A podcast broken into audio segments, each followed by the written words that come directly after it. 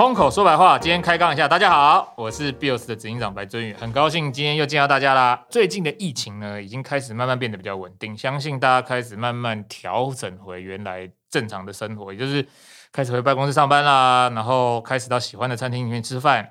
但其实当然还有一些产业还在努力的对抗这个疫情，譬如说像呃疫情开始到现在，很多音乐的表演活动啊、音乐季啊，或者是相关的演唱会都。还是持续的在取消、延期，然后或者是在另外想办法，所以也很难做实体的室内表演。那所以我想说，今天一样借着空口说白话这一季的主题来问问看，说，哎，台湾音乐产业展演的现况到底怎么样？在对抗疫情的过程里面，有什么新的办法？有什么新的尝试？那这一集我们邀请到 Freeze 的创办人，也是他的创意总监，也是 Bios 最新的合作者冯建彰二马哥。我们欢迎二马哥。嗨，各位好。嗨，马哥好。哎，这个打岔一下，是，我觉得今天能够来这边上节目，我才太开心了。这个叫美梦成真，为什么呢？哎，其实我是空口说白话的铁粉。这个真的是罕见，罕见，真的铁粉。而且我我相信第一季第一季结束以后，我敲碗要一定要第二季的这个，大概我碗敲是最大最大声的。你看碗都敲破了，现在敲敲破了。然后然后我平常我在开车的时候，其实我都会听空口说白话。是。然后最有趣的是现在。音乐都是从那个手机蓝牙接出去嘛，嗯嗯、那你就会就会发现，突然你打电话给我。了，工工作的事情，工作室突然打来，我说哎哎、主持人 call out 了这样子，我会让我一下有错乱一下，线上线下的互动性，所以这个有趣跟大家分享一下这样子。好，我们今天很快的就要进入有关演唱会跟音乐表演的主题。二马哥可以说是台湾前几名，甚至可能就可以说是台湾最擅长做演唱会的专家了，包含五月天呐。萧敬腾啊，各式各样大大小小歌手的演唱会，或者是呃海内外的知名的音乐季啊，大型的典礼啊啊，我们都可以看到二马哥的创作。他算是这个音乐演唱会的大师或老兵，大概是这样子。嗯。呃，老兵，对，我来自于九零年代电视还是四比三比例的时候的人，这样子。就是我有时候在跟二马哥一起工作的时候，会聊到说：“哎呦天哪，这个很多都是一些当年看电视的一些节目名或者台词。”所以显然这个是在电视产业或者是娱乐产业工作非常久。嗯，对。二马哥，你上次做实体演唱会什么时候？哎，其实算一算。会回想是三月份诶，做一场高流的测试性演出，高流 Play 的这个案子。其实三月好像不会很久，但你接下来中间发生了什么事？就是从三月到现在。其实本来今年是预计从三月二十七号开始一路开工到年底，因为去年累积的演唱会都不能办嘛，对，大概都是延到今年准备大大的补回来这样子。是，哎，结果又出事了。然后哇，手上光停掉的演唱会就好几档，那陈绮贞啊、卢广仲啊，然后梁静茹啊、蔡依林啊，嗯，全部都停了。呃，好像现在这个事情就是持续，因为今年，因为去年当然很多因为疫情的关系，所以大家的期望就延到今年。然后今年也是从大概三四月开始，就是一路上各家演唱会或歌手的这个资讯，就是演唱会延期停办这样子。对音乐产业或者是对演唱会产业来说，你觉得现在当然疫情它真的是没有办法，尤其三级的时候它真的没有办法办嘛。但对于这整件事情来说，音乐演唱会或者唱片圈或者是演唱会圈，它是怎么面对这个困境，或者是要怎么应对这些状况？其实第一个首当其冲就是它不能群聚了嘛。嗯，那演唱会不能办的情况下，相关产业的人其实真的就是直接面临没有收入。嗯。那没有收入的话，当然就有很多，呃，我也不能说莫名其妙，就是很多特别的，呃，的这种展演情形就跑出来。懂？那我觉得，当然最明显的就是线上演出，就是各种尝试啦，但是尝试用线上的方式来进行。对。但线上演唱会，二马哥其实应该一路这从去年到今年看了很多哈，嗯，就是。这个能不能跟我们分享一下线上演唱会？你这些时间里来看的一些感觉跟状况？你觉得，哎，怎么样呢？就是好玩吗？或者是这是你觉得熟悉的形式吗？其实线上演唱会啊，这种东西啊，嗯，嗯，回到我的年代啊，就 其实九零年代就已经有了哦。它不是一个新鲜的事情哦，但是在现在这个时空背景，大家感觉好像是新鲜的事情。是，就是我们现在好像重新认识。演唱会一样。对对，那那我必须要讲的是，在演唱会产业里面，其实有一群人哦，嗯，就是跟我一样来自九零年代的人哦。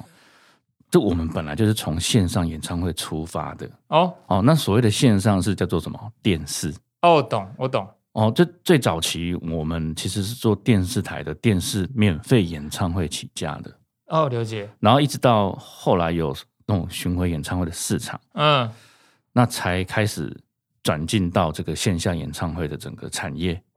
所以概念上，其实现在很红的。实体演唱会其实最源头其实是从电视产业或者电视台这边开始慢慢累积它现在的样子的。对，因为这个不仅是幕后人员哦，其实包括连灯光师，嗯，哦，然后动画师有很多都是来自于当时当时的这个电视台的作业人员。了解，了解。对，所以其实我必须讲，大部分的人他其实是从电视台转过来这样子。了解，嗯，这个倒是。你这样一讲，我们就想起一些当时的，譬如说一些电视演唱会的一些想象啊，或者名字，或者是好像对我们就是会在周末的时候在电视机前面看一些这样子大堆头的，或者是节目类的演唱会。对我，我其实呃，这连续这六六年来啊，其实我常我都有在不同的大学、大专院校演讲跟、嗯、呃授课这样子。嗯，其实每次我都会提到九零年代的时候，有一个电视台叫 TVBS-G，有有有有。但是回答我有的人很少，好不好？回答太太少，然后大家会有点大学生可能没有这个印象。对，那我有时候我会觉得说，哎，我讲我讲了一个大家应该耳熟能详，就我发现那个我的年纪跟他们已经遥遥。现在他们可能不看电视，对他们当时还没出生啊。对，所以其实那时候呃的 TVBS 跟现在 TVBS 是不一样的。嗯嗯，TVBS G 其实是黄金娱乐台，是，所以这个电视台它只做娱乐的相关娱乐内容。嗯，那。后来我们就是跟唱片公司合作做电视演唱会，它其实是一个行销专辑的一个手法。哦、对，当时还可以透过电视节目来打歌或者打艺人的呃行销宣传的这个宣传的计划。对，因为那时候的网络基本上是还没有。嗯，那所以这是很少很少数的这种打歌节目，而且是纯粹办演唱会的概念这样子。哇，那这个我有印象。那当然就。嗯大概表示透露年纪啊，但在那个年代，其实也不止 TVBSG 吧，很多电视台的那，那时候其实呃，唯唯一 TVBSG 的 Super Life 是比较常态性，它每个月都有。是是是，是。那如果以呃户外大型的，然后又更有国际感的，嗯、那其实会是每一年举办的这个 NTV 夏日高峰会。哦，有有有。如果大家有印象的时候，其实那时候。那个舞台跟整个现场其实真的是媲美国际，因为第一个那时候 NTV 台本来就是一个国际电视台啊，那他请的会有很多国际、欧美、日本的知名人，了解了解。然后台湾其实像张震岳啊、伍佰啊，那个时候其实都是在夏日高峰会里面非常非常巨星这样子。懂，对。所以按照二马哥这个说法，线上演唱会其实。本来它的发机或者它整个结构其实很早以前就奠定了，只是说现在可能是用不同新的媒介，用网络对来看啊，只是以前是用电视来看这样子。对，因为以前用电视看，然后你去买实体 CD，嗯，我觉得这就是以前听音乐的生活方式嘛。对，那现在没有实体 CD 让你买，对啊，然后你用网络看，嗯，那你就发现电视台就不见了，嗯，就最后只剩下我看的政论节目。这样子，好。好。好，那好，回过来，我们时间快转，就快转到、哦、呃疫情好了，疫情时代，嗯、大概开始就像二马哥讲的，我们开始慢慢发现说，哎，开始出现线上演唱会，或者说网络演唱会啦，好，就是说透过网络的方式让大家免费来看演唱会，或者是参与演唱会，因为在在。疫情之前，其实包含我自己看演唱会，大概都觉得是哦，我要去现场听陈奕迅，去现场听五月天，这样比较对啦。好，好像那个临场感比较对。可是因为现在没办法嘛，开始出现了。那有没有哪些是，譬如说二马哥觉得比较具有突破性的，或者是当时当然五月天的线上演唱会可能是疫情期间大家最有意识，或者是最多人看、最多人讨论的，有没有一些？诶，除了五月天以外。或者是二马哥想要跟我们聊聊，你觉得在技术上或者是性质上有趣的一些案子？嗯，像去年开始啊，其实陆陆续续有一些线上演唱会的这种节目出现。嗯，那我可以先快速提两个啊。嗯、那当然这是我之前之前公司呃制作的，就五月天的部分。嗯，其实五月天他去年的演唱会，他其实现场是没有人的。对，那他呃，先不讲他后面的那一场，他前面那一场其实是针对线上特别拍摄的。了解，他并不像呃，好好想见你这一场，他其实是有结合着实体演唱会的舞台。了解，好，那他特别拍这样子的一个模式，其实是。呃，去年来讲是让大家眼睛一亮的。嗯嗯。嗯，那另外一个就是刘若英的部分。嗯。哦，他其实，在内湾戏院里面也是做的非常的有质感。嗯。那这两场其实是呃，去年来讲大家比较多讨论、印象深刻。对。嗯。对。然后呃，但是事实上他在台湾其实是呃免费，嗯，免费播出。嗯。那这个也是呃看到的一个亮点。那后续就开始会有其他的。产品出现了解，对，想问一下，就是说，你看嘛，像五月天跟刘若英，这当然都是这个二马哥前东家制作的案子啊。嗯、但其实就他们来说，他们这种本来就是一票难求，就是以前我们买五月天演唱会，就是要拜托啊，要对 提早抢票啊，然后要。邀三五好友一起分配工作，这样子来平平常不太联络的朋友啊、亲戚啊，大概都那个时候会打电话给我这样子。对，就是哎、欸，有没有票这样？对对对，这种一票难求的音乐人啊、乐团，到底为什么要办一个免费线上？然后理论上，理论上我们觉得他应该好像不办也可以，好，但这个策略是什么？或者是站在呃演唱会这个产业里面，我们怎么看这个事情的？我觉得，如果以五月天的案例来讲呢，那我个人的理解，嗯呃，我想第一个他们不缺钱啊，当然哦，当然。那你说不缺钱，但是这个理由当然是很直白，没错。可是事实上，我觉得他是呃更在乎他们跟呃粉丝之间的连接。了解了解。那其实他们不缺钱，这个这件事情呢，嗯、发生在两个事情，你可以去看。第一个，他们平常让你抢不到演唱会的票，对，可是他门票并不贵。算是很亲民的，很亲民。我们先不讲去那些炒炒卖的那个那种状况，嗯，它是很亲民的价钱。对，然后再来，他呃也办这种免费型的，他也不是要在网络上面去，因为他如果要办免费，哇，每个人都有权利买得到票，因为那个是无远佛界，对不对？嗯嗯。那他也没有这么做，嗯。然后还有他们平常展现的生活形态也不奢华，嗯。哦，其实据我理解，嗯，平常我们有时候做工作的时候，看到他们开的车也都不是太贵的名车。好，我觉得这是每个人对于他自己生活中里面他他他所重视的地方。了解，对，所以这是还蛮特别可以分享的这样。但回过头来，这个线上演唱会这种免费的形式啊，对你来说，你觉得会是对的吗？或者是说，因为其实慢慢有各式各样的形式出现嘛，就是说，你觉得譬如说。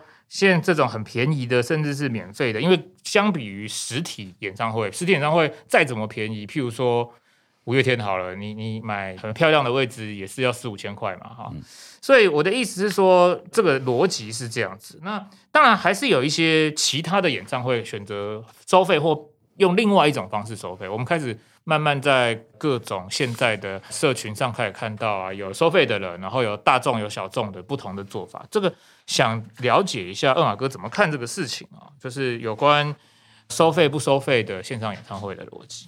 好，其实这个部分可以跟大家做问题拆解啊。是，像刚刚看到的五月天跟刘若英这个所谓的免费演唱会，嗯，然后跟我们刚刚提到的早期哦九零年代我们。电视演唱会，嗯，那时候其实我们就有为人诟病，嗯，那时候台湾演唱会一直无法发达起来的时候，就是有一个困境，就是我们一直在搞免费演唱会，对，那付费的时代就不会到来，嗯，可是你你仔细去看这所谓的免费演唱会，这个到底钱哪里来？嗯，其实它还是有付费的。啊，就是不是观众，不是对，不是消费者他掏出现金来买，嗯嗯嗯，但他其实是背后是有平台跟广告赞助。了解的这个支持，嗯，其实这个道理很简单。最早你在庙口看歌仔戏、布袋戏，谁看你也不会买买票坐在那边看，嗯，那其实就是庙方他自己有赞助金嘛，对，懂。所以这个逻辑其实是一样，是是是庙会的逻辑，对，庙会逻辑。那像五月天跟刘若英这两场，然后还有包括台湾去年还有其他场的，嗯，他们其实资金也是来自于这个赞助商，腾讯这边赞助商那边，只是说他们在中国区是会员才能看。懂懂懂懂。那这里面你就发现一件事：所谓的会员才能看，嗯，其实这就是一个往付费方向的道路迈进。了解。那所以也就延续到后来，我自己有经手有两场，是哦，它就是属于会员才能看的。嗯。那我特别提到就是罗大佑，嗯，罗大佑其实是我们在去年呃我我这边自己 create 了一个很新的、很新的创意的想法，就是我们首创一个线上巡回。嗯，也就是说，它跟刘若英跟五月天不一样的是，它不是只办一场。嗯，我们从一开案的时候就办四场。了解。那大佑哥要做线上演唱会，跟别人做最大不一样是，除了四场之外，嗯，他每一场都到户外。到户外，他到他的音乐创作的有灵感的灵魂的地方，嗯，我们所以我们的案名叫宜花东路，嗯，宜兰花莲鹿港台东，嗯嗯，这些都是他挑选他当初成长的时候的这个故事，嗯，所以然后还有他的制作费非常高，嗯，其实不输给五月天跟刘若英，嗯，他的他的高了很多高成本来自于音乐的部分，嗯，因为他请了乐手。跟他录音跟音响师的那些规格，其实不输给演唱会的阵仗。嗯，那就是因为每个艺人都有他对很多细节的要求。了解。那他就是一个呃会员才能看，为什么？就是他是中华电信主要出资的。哦，所以中华电信的会员。对，所以你必须是 MOD 哈米，你才能够有办法看。嗯，你在 YouTube 是看不到的，嗯、而且你也没有没有办法回放可以看。像罗英跟五月天这两场，你现在现在都还可以看，随时在 YT 都可以看得见。对，现在还可以看。那罗大佑的这个部分就是你你看不见的，嗯嗯，嗯，那当时他才做了这个动作，嗯，那后面我还有做一做一场也是中中华电信，那、嗯、就是陈升的线上演唱会，嗯嗯，其实升哥跟线上演唱会这两件事情根本搭不在一起，就联想上不太一样。对，嗯、那以往这些艺人他其实是不太喜欢线上数位这种东西，嗯，但是我们那时候也是做了一个创举，就是我们让他在信义区移动。我们这个所谓的五 G 演唱会，就是真正用移动，嗯，那边走边唱，嗯，那也是做出一个只限定当天晚上可以收看，嗯，然后中华电信跟呃 MOD 跟哈密会员才可以看，了解。所以这里这个已经开始迈向了呃不是完全免费的道路，这样。所以现在的做法就是说，其实因为反正大家都不能办实体嘛，嗯，所以各种线上演唱会就会尝试各种的路线，然后就是说。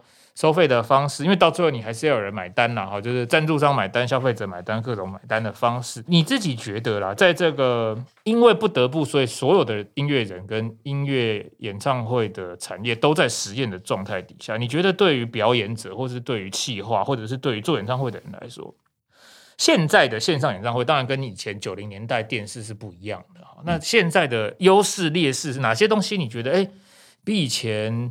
进步多了，好做多了。有哪些是哦，好困难哦？嗯、就是说，这个事情真的是越来越困难，越来越难的部分。我觉得啊，现在呃，我光讲台湾好了。嗯，大家看待线上演唱会这件事情，我自己的看法是，它就像是一个嗯、呃、零散、稀稀落落的战场。嗯，它像是一个不被祝福的一个产品，它像是一个过渡期的一个产物，这样子。就是我自己这样看，为什么呢？大家都是做有一单没一单的，懂？那没有任何一个平台，嗯，想要长期的去做这件事情，就是大家来垫档啦。对，嗯、那如果今天呃疫情解除了，嗯，还会有人要做这件事吗？了解。好，这个这个是我我觉得质疑的。嗯，那我也因为这一波疫情里面，当然包括我自己也产生了很多线上演唱会的业务。嗯，那我会认为说，它某些部分其实是回到我们九零年代的一种。音乐娱乐体验的方式，了解。我我甚至于认为它不应该是疫情解除以后就不见的一个产物。嗯，所以我我觉得其实它是值得被开发的，因为这个其实跟各国一样，我觉得各行各业不是常常一直在讲这个所谓的数位转型。嗯，那这一波疫情其实大家已经发现了，也许呃是谁说？这个疫情只会发生在这两三年呢？懂懂懂。未来的人类的世界，你你是不知道会怎么样。是。那你如果这一波已经得到了一个教训以后，嗯，你再不重视数位转型的话，嗯，那你可能下一档又出这样的事情的时候，嗯，你你又会面临到整个经济停损。应该说这件事情现在对演唱会产业来说，嗯，二马哥的意思，你是说其实大部分都还是保持着。先垫垫档，因为反正大家都觉得疫情会过去嘛。对，然后说过去之后，我就要重新回去小巨蛋，我要重新回去开实体演唱会。对，但你觉得现在真的都没有一些比较具体说，哦，我们就是下定决心来专攻线上演唱会的团队或者是的想法吗？因为我们我先分析几个我在嗯还没有疫情时候就有在观察的几个国际的案例啊，嗯嗯嗯，比如说像韩国，它有一个 V Live，嗯，这个偶像付费的直播粉丝的平台 App，嗯嗯嗯，那日本它有一个 Zico，它是付费演唱会的销售平台，我自己也常常在上面付钱看很多日本的现场演唱会，嗯，那我觉得这些东西它其实就是会以一种比较长期经营，哦，有延续性的事业来去做，这个相当于我们在。九零年代，我们那时候的老板，嗯，葛姐，嗯，他其实对于电视台，嗯，要做音乐节目，嗯，她其实就是一个长远规划嘛，了解，她绝对不会是一档一档一档，嗯。的看待嘛，了解。所以我觉得在线上演唱会这件事情，或者是线上应该用这个逻辑，应该要这种逻辑，嗯，那我觉得会用需要用这种逻辑，其实我相信本身它就是必须得是一个平台，嗯嗯，啊它必须就是一个企业体，嗯，那个真的不是一个。一家两家演唱会公司或制作公司，你自己搞得起的，因为因为你都是独立的公司，嗯，你聚集不了成为一个产业，了解，对，所以我觉得这是需要一个平台跟一个企业去做支持的动作，这样子，嗯，了解。现在当然也有看到一些平台哈，在譬如说买这样要买旧片嘛，就是简单来说，他们把以前实体演唱会的录影，嗯，啊，录音或者是一些。一些像记录的影像拿来播，你觉得这个算是对的方向吗？或者是说，这会是一个可能性吗？好，像刚刚有观察这几个呃付费平台之外，嗯，其实近年来，呃，不是近年，嗯、今年，嗯，有发现 LINE 他在上面也去买了一些旧的演唱会，嗯嗯，然后他是付费的，对，他这些演唱会都可能一六年啊，一八年、一七年啊，嗯，那我我是这样观察啦，我觉得他在测试水温。嗯，他在测试这些演唱会会花钱买票的人有多少？嗯嗯，那可能从买这个演唱会的版权费用，嗯，再来去判断我要不要自己做。对，OK，那我觉得这个已经也已经看出一个端倪了，这样子。嗯嗯嗯。那我认为台湾，如果你要讲音乐平台，嗯，我想最大的就是 KKBOX。嗯嗯嗯。所以我自己甚至于认为说，其实 KKBOX 是有条件。甚至于，因为他是专门只做专门做音乐，对，所以我我觉得他有条件，甚至于有有义务，有义务。去开发这整个属于台湾华流华流音乐市场的这件事情。了解，嗯，好，那最后比较是预测性问题了，就是因为我们这一季的节目都会，因为反正疫情就是一个货真价实存在的东西嘛，那它一定会对人类行为习惯造成一些影响啊，就是说。好，假设就像我们刚刚聊到，就说疫情的状态或疫情的影响是很巨大，你怎么看？就是未来啊，线上演唱会、线上表演、线上展演这样子的趋势，你觉得它会往哪个方向走？就像你刚刚说的，我们要有团队、有平台、有人下定决心，专门专心来做这个事情，不要把它当电档。你觉得怎么样会比较成功？或者是回过头来用你从九零年开始看电视演唱会，然后进到实体演唱会？这个过程来看看，就是哎，那未来怎么样的演唱会比较容易，形式上会成功，或是好好发展下去？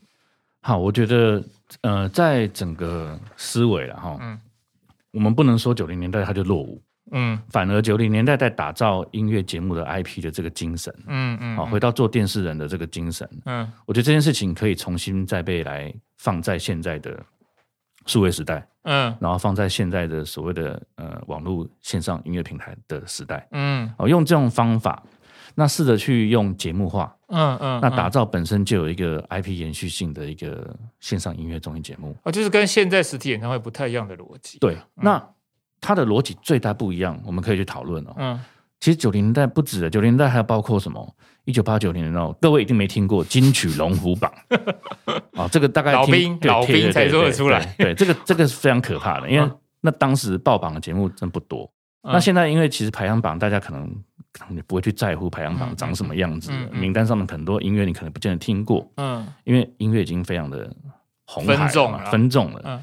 但是如果有这样的节目，它可以帮你去了解。嗯，所以，我我是觉得说，还是得用节目化，然后去介绍音乐。那跟九零年代最大不一样，嗯，跟包括现在大家，包括我们刚刚提的这两年，大家在做线上音乐演唱会，嗯，我觉得这些东西，呃，对于网络节目还是有一个很大的差异性。嗯嗯，哦，这个我觉得是后面如果能够有这样的节目，我觉得是好的。就是什么呢？我们不管线下演唱会或者是线上，哦，嗯，到底跟真正的粉丝之间的互动，嗯，有做多少？嗯，哦，过往都停留在单向传递的思维。以前的演唱会，电视也是吧？也是，因为我们在录制的时候，嗯、或者是在 live 的时候，嗯，你根本不知道镜头那边看收看的人他长什么样子，嗯，先不要讲多少人了，嗯，谁谁谁看你都不知道，嗯，然后他当下看的感觉你也回馈不了，嗯，好，所以呢，我所以我讲说那是一种单向传递，嗯，可是我觉得在网络时代，嗯。我觉得我们必须要做到双向传递，嗯嗯，甚至于是你的粉丝跟你的受众、你的观众、嗯、消费者，嗯，他是跟着你一起在共度这段时间，嗯，他必须要跟着你一起去把这个节目进行下去。了解。那甚至于那个互动的那种影响力，嗯，有可能决定了这个节目后面的发展。了解。比如说，他的如果里面有一些特别设计的桥段，他可能会因为粉丝的回馈，让这个节目变得更更精彩。嗯，他不是单单。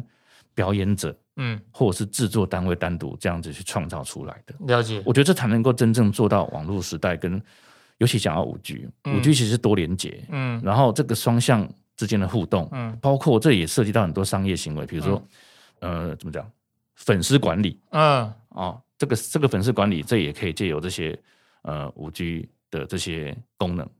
去做到这样，所以你的意思是说，其实还是在九零年代那种做节目的逻辑，只是以前的节目是比较单向，就是一方制作方传递给观众啦。那、啊、只是说现在因为资讯更方便了，你资讯传递更及时，所以甚至节目的内容本身是包含了观众的回馈或者互动，也变成节目的一环。这样是因为我觉得在做我们我们做创意的工作，嗯，除了我觉得。呃，像九零年代开始一路以来，嗯，嗯。这些创意的能量跟累积，嗯，其实还包括你要去对科技的，嗯。呃了解，嗯，学习，嗯，因为这些科技可以帮助你做更多创意上面的事情，嗯，那科技本来就是服务而已嘛，对，但是如果你不去了解，你没有办法去善用，嗯嗯嗯，你就没有办法去做出更多元的这种节目出来，了解，对。但我最后一个小问题啊，就是说，这个可能就真的是要问做过各种不同类型的演唱会制作人，就是二马哥。呃，以线上演唱会来看，就是我自己的经验，譬如说，当时看五月天的线上演唱会，它其实跟看实体的演唱会有点感觉不太一样。就是它虽然一开始让我期待，然后我花了时间前面等等它开场，然后觉得哇，开头很棒，但其实，在开始之后，我还是不够专心的，花了时间做了很多其他事情，拿东西吃啊、喝水啊等等之类。但这个事情其实不太会在实体演唱会上发生。我就会联想到，其实这个跟我看电影跟看 Netflix 有一点类似的状态，就是说，我们花了电影票钱进电影院看电影，然后坐在这个黑黑的电影院里，我们非常专心，也不会离开，甚至要上厕所会提前去。可是看 Netflix 的状况就不是这样的，就是一样是很棒的电影，我也期待，但是我就是会看一看按暂停，然后去做一些别的事。在线上演唱会未来的逻辑里面，它开始要收费了，它是不是要重新创造一些比较不同的价值？就像我们现在在讲说，哦，看 Netflix 的价值跟看电影的价值可能是不一样的，那会不会是看未来的线上演唱会的价值，或者是看未来线上演唱会的模式跟实体演唱会也是完全不一样的？是。这个议题很好，因为我自己在观察跟研究这件事情，嗯，有一阵子，嗯，我觉得可以去，你可以想一件事情，嗯，你刚才提的很好，就是你去看电影，嗯。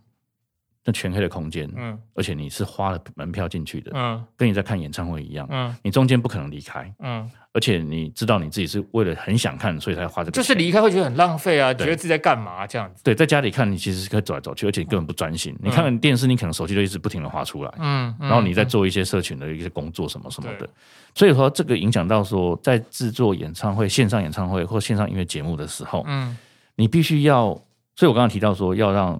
看的人有参与感，嗯嗯，就是你也要跟着一起做，嗯，很多他必须要专注的事情，嗯，好，那我们再讲回，嗯，手游电玩，嗯，了解，它的荧幕更小，嗯，那它可能也让你也没有办法有这种凝聚力，可是你会一直专注，对，如果有人打电话来，我会把它按掉，对，你就你就坐着以后你就离不开了，嗯，所以你要如何做出一个节目，它甚至于让你有让线上群聚的效应，在那个时候不能错过。了解，那我觉得那就是什么？我刚才提到的，你有有一点电玩的成分，嗯嗯，嗯，你在上面有一点点，甚至于一个竞赛、嗯、博弈的成分，嗯，我必须要去设计一些节目，是你跟着你的偶像，嗯，好，你跟着你你喜欢的表演者，嗯，一起去玩这个 game，嗯，那得的优胜者，嗯，好，它其实某一种也是像像生存游戏一样，嗯，优胜者他可以得到不管是点数，嗯，或者是现金啊，嗯嗯，哦，几倍券这样子啊，好，哇，那就你就对，你就跟着你的这个。偶像一起开心，嗯，一起战胜，嗯，而且你还会有剩下的点数，是下一波继续再来玩，嗯。那我觉得如果能够做到这样的东西，我是认为说它是有有有可为的。这样了解，它就是一个可能未来新的趋势了。对，就基基本上来说，电动手游，嗯，既然都可能可以让你在同一个环境在家嘛，我在家打电动也是很专心哦。就是是啊，你你其实现在不管你你看正文节目，或者是电影台，或者是什么节目，你打开广告，嗯。全部都是 online game，嗯嗯嗯，所以你其实已经可以发现娱乐事业，嗯，很大一个本体，然后你再去看那个一些研究报告，就发现电玩，嗯，哦，这种 online game 的东西，它其实它才是未来，譬如说线上演唱会、虚拟演唱会真正的竞争对手。那在国际上，Fortnite 这个手游，嗯，它其实已经在里面办了那种一千多万人的这个线上演唱会，线上演唱会，嗯嗯，对。那我觉得这些事情，它在华语圈未来会不会发生？我觉得会。了解，嗯，了解。好，我们今天非常感谢二马哥给我们的分享。这个来自不愧是在台湾流行音乐产业工作过超过二十年的这个老兵，活化石，活化石。对对对。那也让我们对整个，譬如说现在的演唱会生态，或者是未来演唱会的趋势，也有一些新的思考跟了解了。那也希望这个不管是马哥，或是整个音乐展演产业，在未来，然后在疫情过后，在疫情中，都可以有新的突破，然后让我们能够。在这样的状态下，再次享受到这些音乐或音乐表演的一些乐趣。那最后要感谢大家的收听，对今天的分享，如果有任何的想法或建议，都欢迎留言给我们。如果喜欢 BIOS 的空口说白话，要记得追踪跟订阅，才能持续听到更多有趣又符合时事的文创话题。空口说白话，我们下次见，拜拜，拜拜，这个美梦成真了。好